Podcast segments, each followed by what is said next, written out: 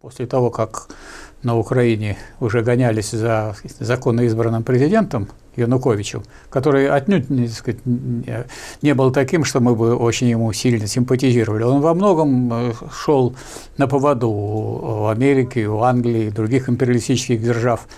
Но, тем не менее, там продемонстрировали, что никакая, так сказать, демократия, никакие избрания, ничто сказать, не годится. Там был устроен террор на территории Украины. И результатом этого террора явилось то положение, которое привело к тому, что, скажем, трудящиеся на восточной стороне Украины решили взять в руки оружие и создали Донецкую и Луганскую народные республики. Но мы э, прекрасно понимаем, что сейчас это особенно видно, что если на одной стороне были Донецкая и Луганская республика, а на другой стороне не просто была так сказать, буржуазная Украина, а буржуазная Украина, которая являлась просто э, конечным пунктом американского фашизма во внешней политике, потому что э, для того, чтобы решить свои планы, какие у них были, эти планы как вы понимаете,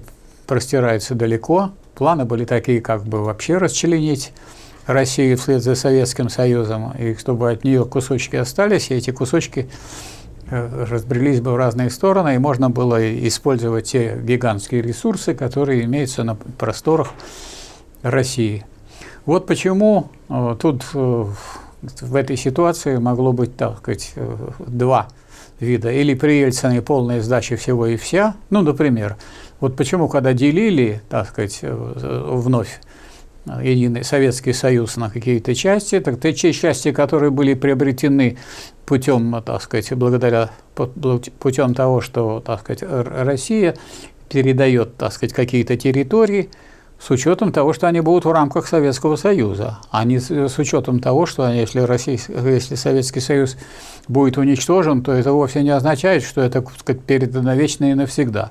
Поэтому, например, Крым, в котором, как говорится, проводились все эти совещания и заседания трех руководителей трех держав в Великую Отечественную войну, это, сугубо такие российские области, как Донецк, Луганск, да, вот, Варшаловград, Сталина и так далее. То есть, казалось бы, если вы хотите поехать назад, отъезжайте назад к тому уровню, который был у Украины перед э, образованием Советского Союза. Так вот, это было бы, по крайней мере, ну, выглядело бы более-менее, так сказать, справедливо. Ну а тут речь идет о том, что дело не в дележе территорий, а дело в том, что постепенное приближение к э, границам России шло со стороны Запада, и хотя Украину не включали в состав НАТО, но я думаю, сейчас хорошо видно, что она на, по факту она гораздо более натовская страна, чем всякие любые другие. И Соединенные Штаты нагибают э, всех э, участников НАТО к тому, чтобы они э, слали туда э, свои свое вооружение, и кроме того, э, страдали бы от своих невыгодных всяких сделок, которые совершаются. И здесь мы видим наиболее яркий такой пример американского фашизма во внешней политике. Это не новое явление, потому что мы видели, что творили американцы э, во Вьетнаме, что они делали в Югославии, когда они, между прочим, ударили по китайскому посольству. Мы видели, что они сделали с Ираком, видели, что они вообще размотали в клочья эту самую Ливию, поэтому никаких сомнений, что сказать, дело так, точно так же стало бы развиваться в отношении России, тут не может быть. Конечно, люди далекие от большой государственной политики могут думать, что, так сказать, ничего страшного, ничего не будет, хотя вот сейчас очень хорошо видно, что несмотря на э, наличие спецопераций, вот те сооружения капитальные, которые были сделаны на, гра на границах Донецкой и Луганской республики, они так сказать, трудно продаются тому, чтобы их преодолеть.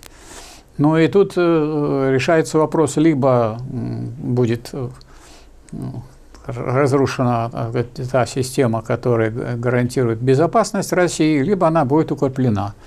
Вот. И те люди, которые далеки от политики, они вроде живут, все хорошо, Но надо понимать, что это хорошая жизнь очень, может быстро, очень быстро кончиться. И когда события так развиваются, а фашизм американский на экспорт так сильно развивается, ну, особенно сейчас вот видно, после того, как уже взрывают газопроводы, и понятное дело, что это не случайно, что это, конечно, не вот так вот вдруг само вело и взорвалось. В этой ситуации надо понимать, что остановить движение военной силы можно только военной силой.